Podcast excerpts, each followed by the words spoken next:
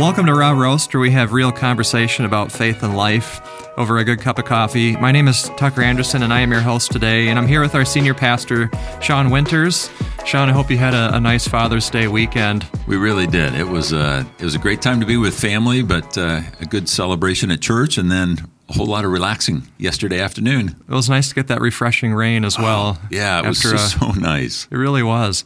And I heard you had some uh, some homemade ice cream and yes, Becky and made uh, Becky made some strawberry rhubarb pie. Our neighbor brought us some rhubarb, and then uh, made up our Ben and Jerry's recipe sweet cream, uh, homemade ice cream, and as I told you earlier, I think I went into sugar shock, but man, it was delicious. It was great. There's something about homemade ice cream that is much better yeah. than uh, anything you can get at a store. Yeah, so. it, it is really good, and it doesn't keep real well, but um, you know, so you have to eat as much as you can. Yeah, it's a good it's a good excuse. That's right. You can add more sugar too in the in the homemade. There you go. so, well, you know, in the in the in light of Father's Day weekend, I thought it'd be good just to talk about what is what is a, a Christian understanding of, of fatherhood and yeah. uh, what, does Scripture have to say about uh, what it means to be a father that's informed by the gospel and how the gospel shapes our role as fathers? And I thought one, one good passage to start with would be Ephesians chapter 5, um, and then also uh, Colossians chapter 3, uh, two uh, places that are you know typically known as the Paul's household codes. Uh, let me let me start in Ephesians 5, just the first little bit of that, and then go on to Ephesians chapter 6 uh, verse 4 in particular. But Paul says, uh, you know, pay careful attention then how to how you live, not as unwise people, but as wise, making the most of the time, because the days are evil, as verse uh, 15 and 16. Verse 17, so don't be foolish, but understand what the Lord's will is. And don't get drunk with wine, which leads to reckless living, but be filled by the Spirit, speaking to one another in psalms and hymns and spiritual songs singing and making music with your heart to the Lord, giving thanks always for everything to God the Father in the name of our Lord Jesus Christ, submitting to one another in the fear of Christ. And then he goes into the famous wives and husbands passage. Uh, and I want to just jump down to chapter 6, verse 4, where he talks about the father and child relationship. Fathers, don't stir up anger in your children, but bring them up in the training and instruction of the Lord. Uh, and I'm using the CSB translation, which I really have enjoyed. Uh, I like the way that it phrases some of yeah. these things. Um, what are your, some of your thoughts on these passages? Well, I really like how you you know set the context there, going back into chapter five, and the importance of wise living, um, the importance of, of being thoughtful and reflection, and then making the most of every every opportunity. Again, you know, you think about parenting and being dads and you, you, know, it isn't just a title and it isn't just a, a role or a T-shirt. Um, it's a it's a process of growth and it's an intentional seeking after wisdom and and then there's this this continual challenge to say I want to make the most of every opportunity and that we have the potential to encourage, um, to bless, to sing over, to pray over our kids, or or to you know, bring up anger and frustrate them and and you know, Paul is very clear here, just saying, hey, let's be intentional. Let's seek God, and then um, seek to be a blessing and an encouragement. But it can be tiring, right? I mean, you're kind yeah. of in the midst of it.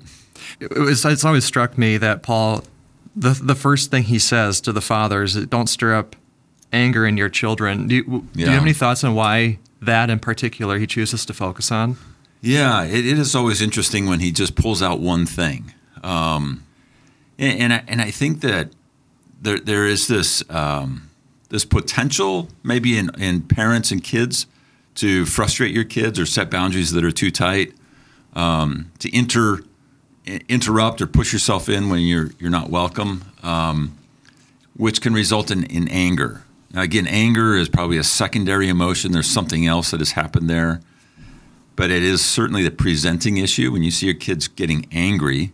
Um, you, you know there's there's something that has gone awry. There's something that has missed. So it could be you've embarrassed your kid, you've frustrated your kid, you've um, disappointed your kid in some way, and so it, it's a it's a sign that something has gone awry in the relationship, and maybe he's saying, "Hey, if you see this flag, do something about it."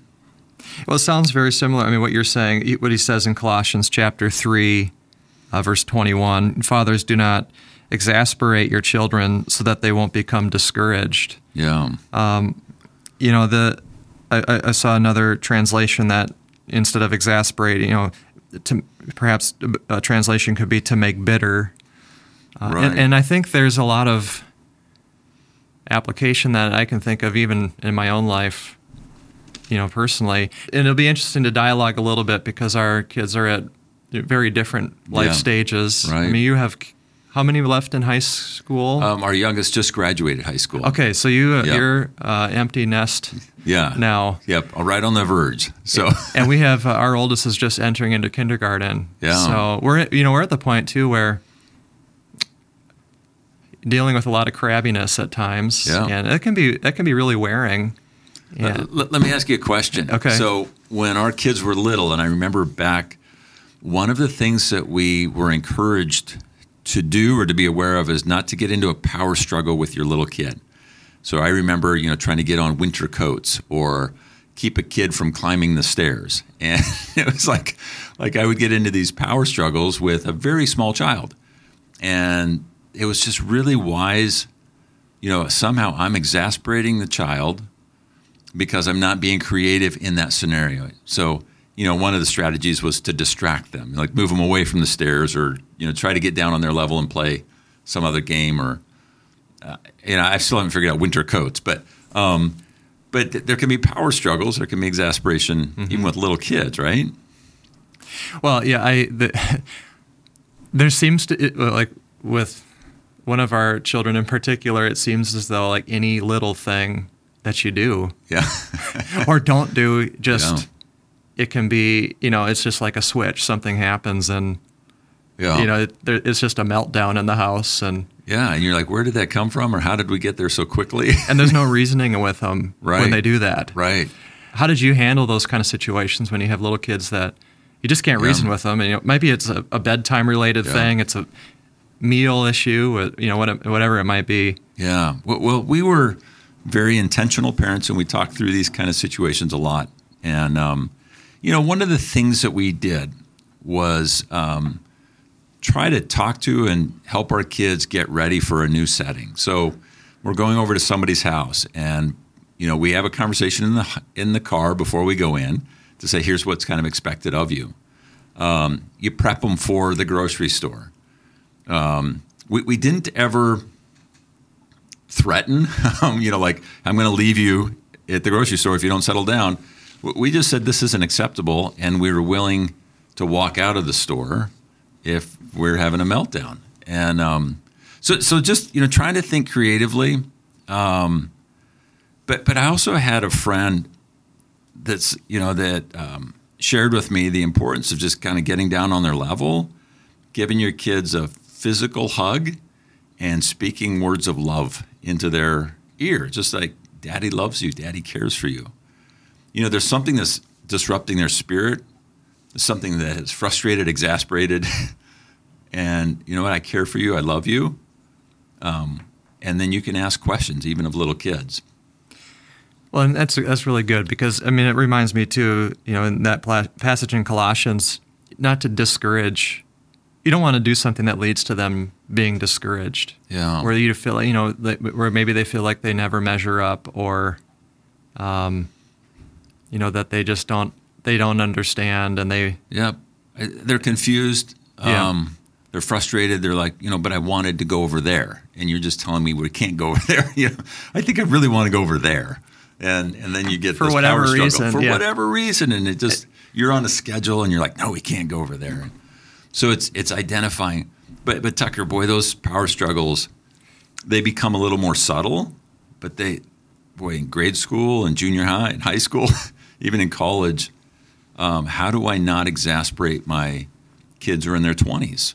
Yeah. Um, how do I not exasperate or frustrate or discourage my child when they're calling from college and they don't want to talk or they're um, you know they're facing struggles in the workplace or in you know in COVID shutdown. I mean, it, there was just a lot of challenges and how do I listen and walk beside and encourage um, my kids in the midst of that. So I don't, I don't know what maybe some strategies you have. Well- I've, I've probably forgotten some of my.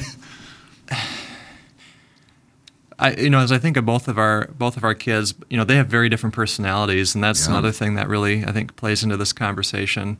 Uh, and in some ways, we probably have to tailor our approach to their personalities because they might respond or react differently to maybe different styles. Um, I mean, obviously, you want to keep the core things the same, um, but w- we've we've tried to do that of just get like you mentioned, getting down on their level, trying to ask questions yeah. to see if we can understand what the issue might be, uh, and we've found that that's helped a little bit.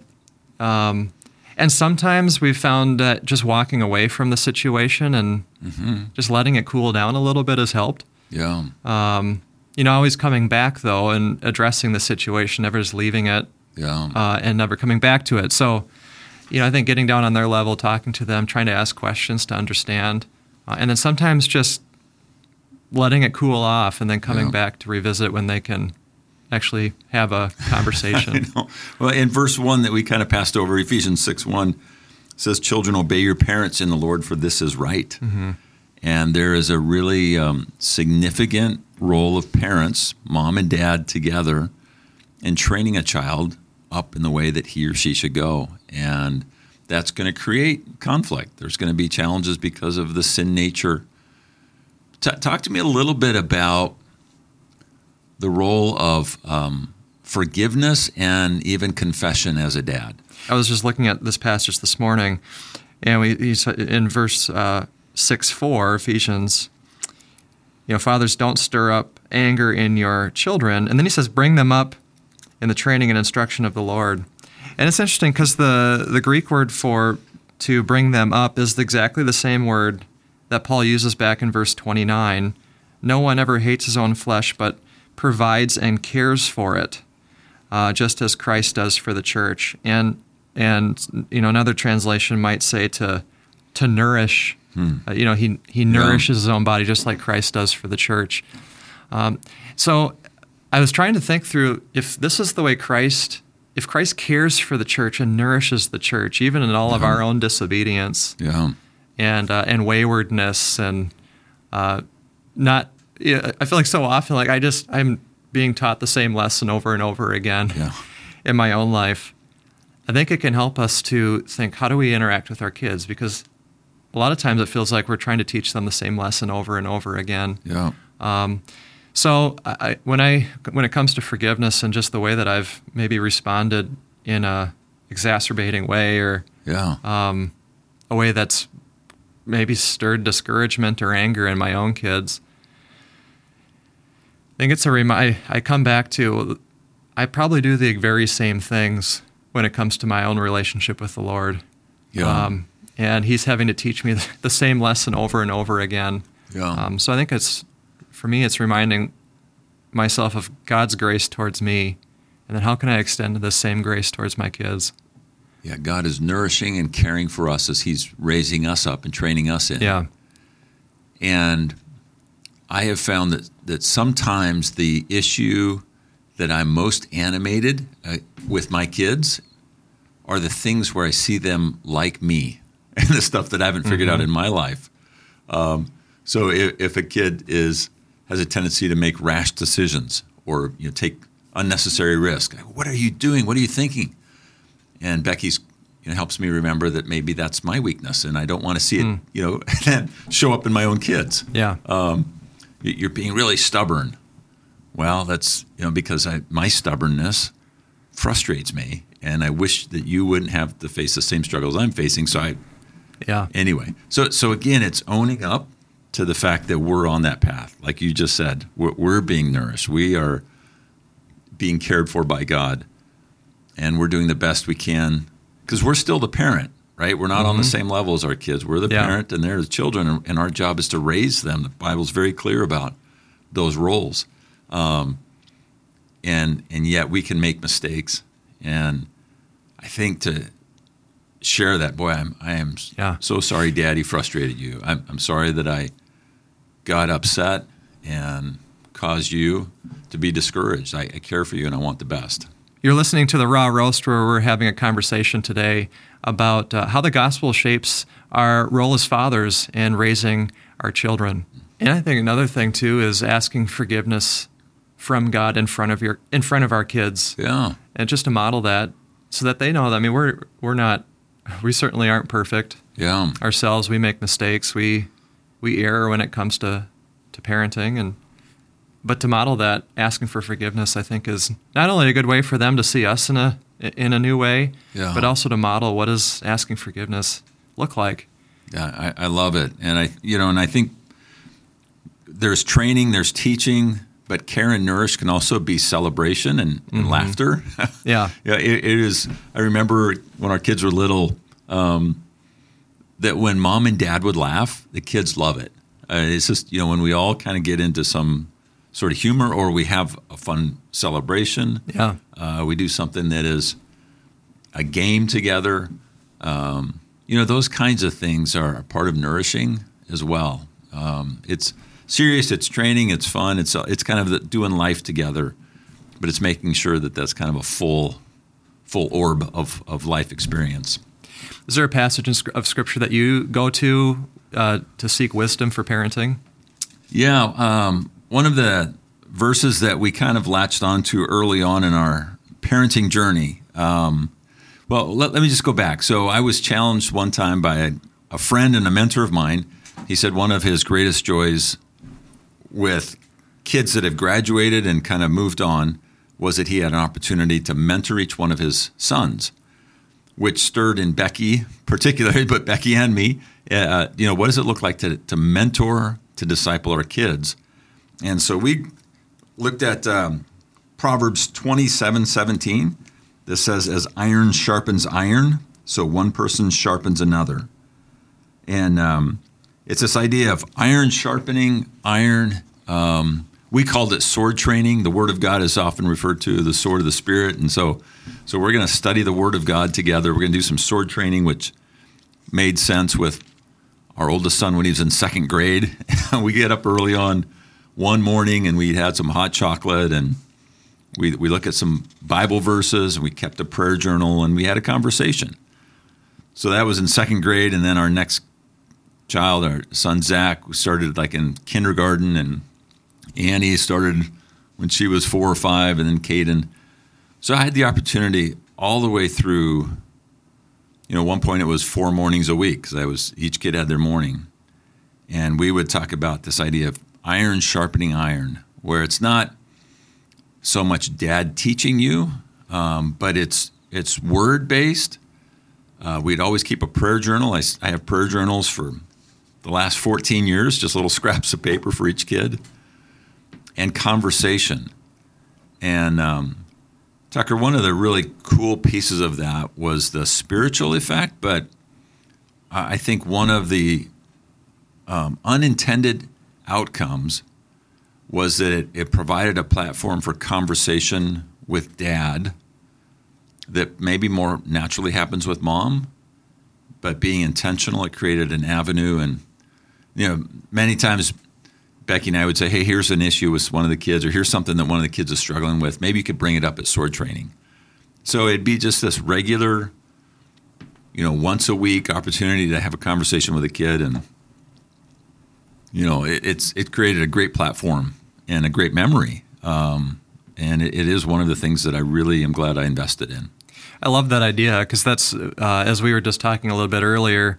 You know, one of the things that I find frustrating is when they want mom for, you know, everything. Yeah, You know, everything. even if even if you do the same, you know, you do it the exact same way. Yeah, You know, it's still that's still right. not done right because you're the one doing it and Yeah. it's not mom. So I like that idea of having a a set thing that this is what dad does with the kids Yeah, um, and building that regular rhythm into your life. yeah. I mean, the kids don't trust me in the kitchen. If I'm making something, then especially my son Zach will say, "Mom, look what Dad's doing." But you know, this this sword training, and we, you know, it wasn't anything special, and and you know, there'd be a Yeah. number of times I'm like, I'm not sure that was really helpful, but but you know, we're we're making investment of time and relationship. Um, Yeah. it's intentional. The, the kids feel like, hey, this is my special appointment, and Yeah. once in a while we'd go out and get a donut just to mix things up. I remember even growing up as a kid, there were certain things where I, I know my dad would make macaroni and cheese with water instead of milk, and that's Mom, Yeah. look what Dad did. yeah, It's not the same. That's the worst. Yeah. So- what do you think? Uh, you know, we, we talk about how the gospel shapes every aspect of our life, and it Yeah. seems to be um, it seems to be a phrase that's becoming used more and more. You know, how does the gospel shape our our work? How does the gospel shape our parenting? Uh, what does that mean when we say the gospel shapes something, and maybe in particular, uh, the gospel shapes our parenting? Well, I, I, I think it is a. Um, it's not an easy place to get to, but it is to, to look at Scripture and be familiar with the Word of God in in a regular basis. That you begin to think biblically, and you're able to reflect um, thoughtfully on the Word of God and life. Um, and so it is. It is this process of kind of entering into new scenarios and then as best you can saying hey you know this is this is a greater truth. You, you take it up the ladder of abstraction just a little bit and then you bring it back down to, to practical. You know it, it seems like this is a, a good way to approach work.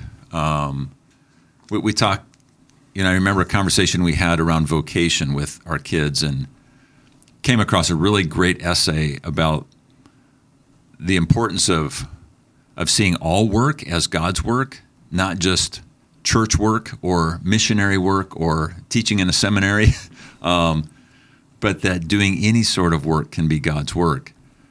And you know, just having that conversation and saying, you know, how do we think and why does that make sense and and how would you how does other work still be gospel work?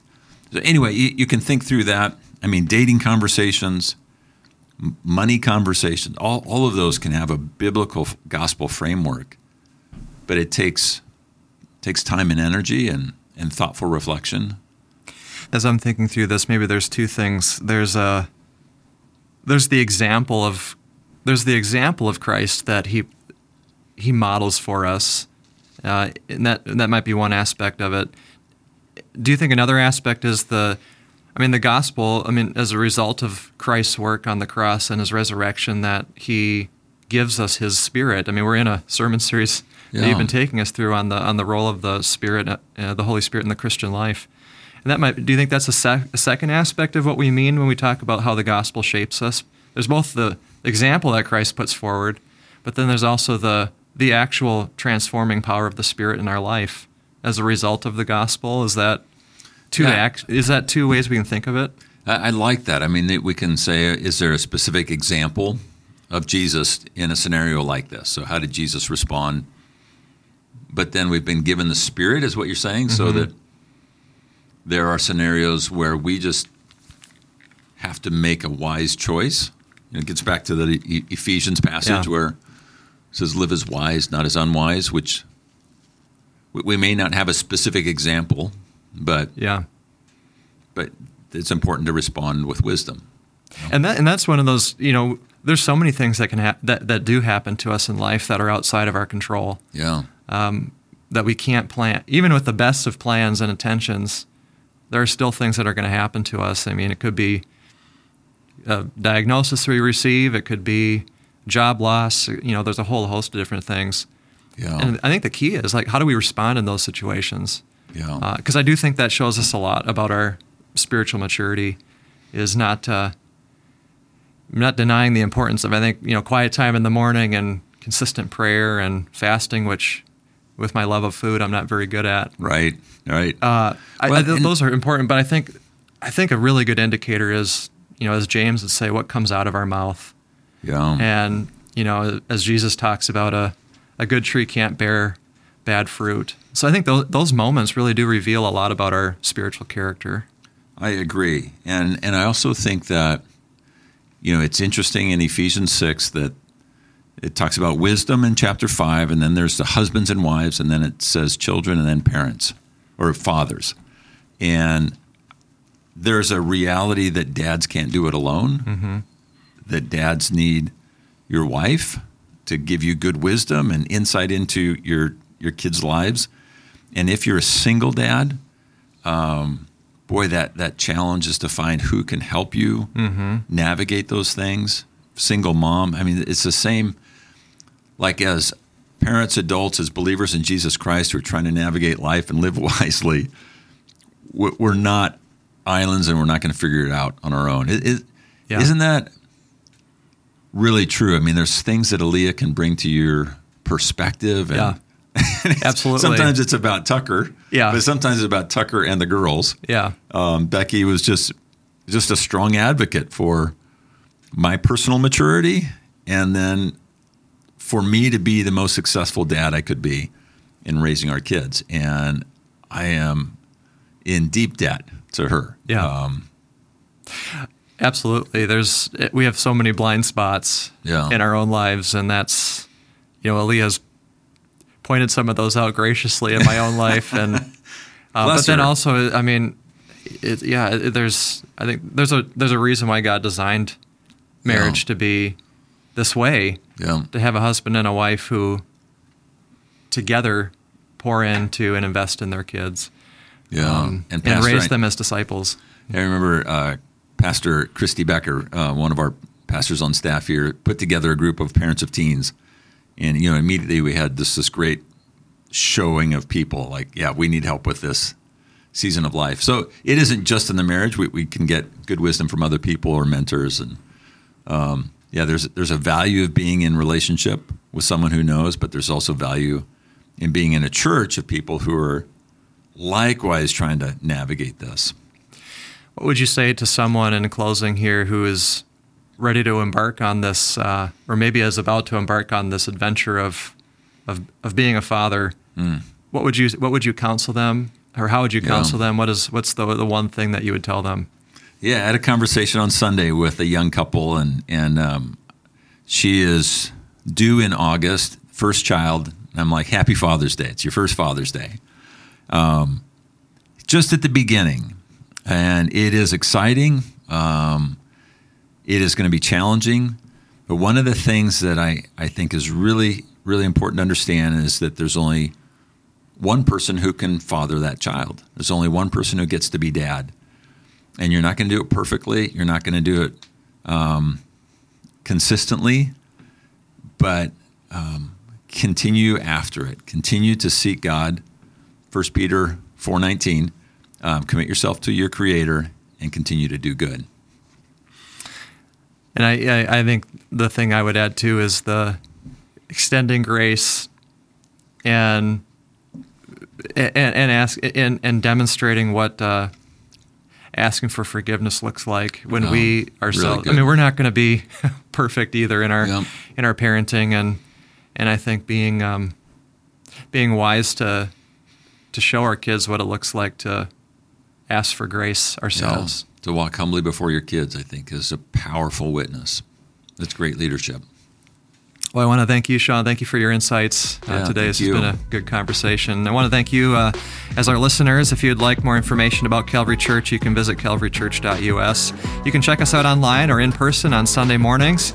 We encourage you to subscribe to this podcast wherever you listen. It also helps if you leave us a review. We look forward to having you join us again next Monday.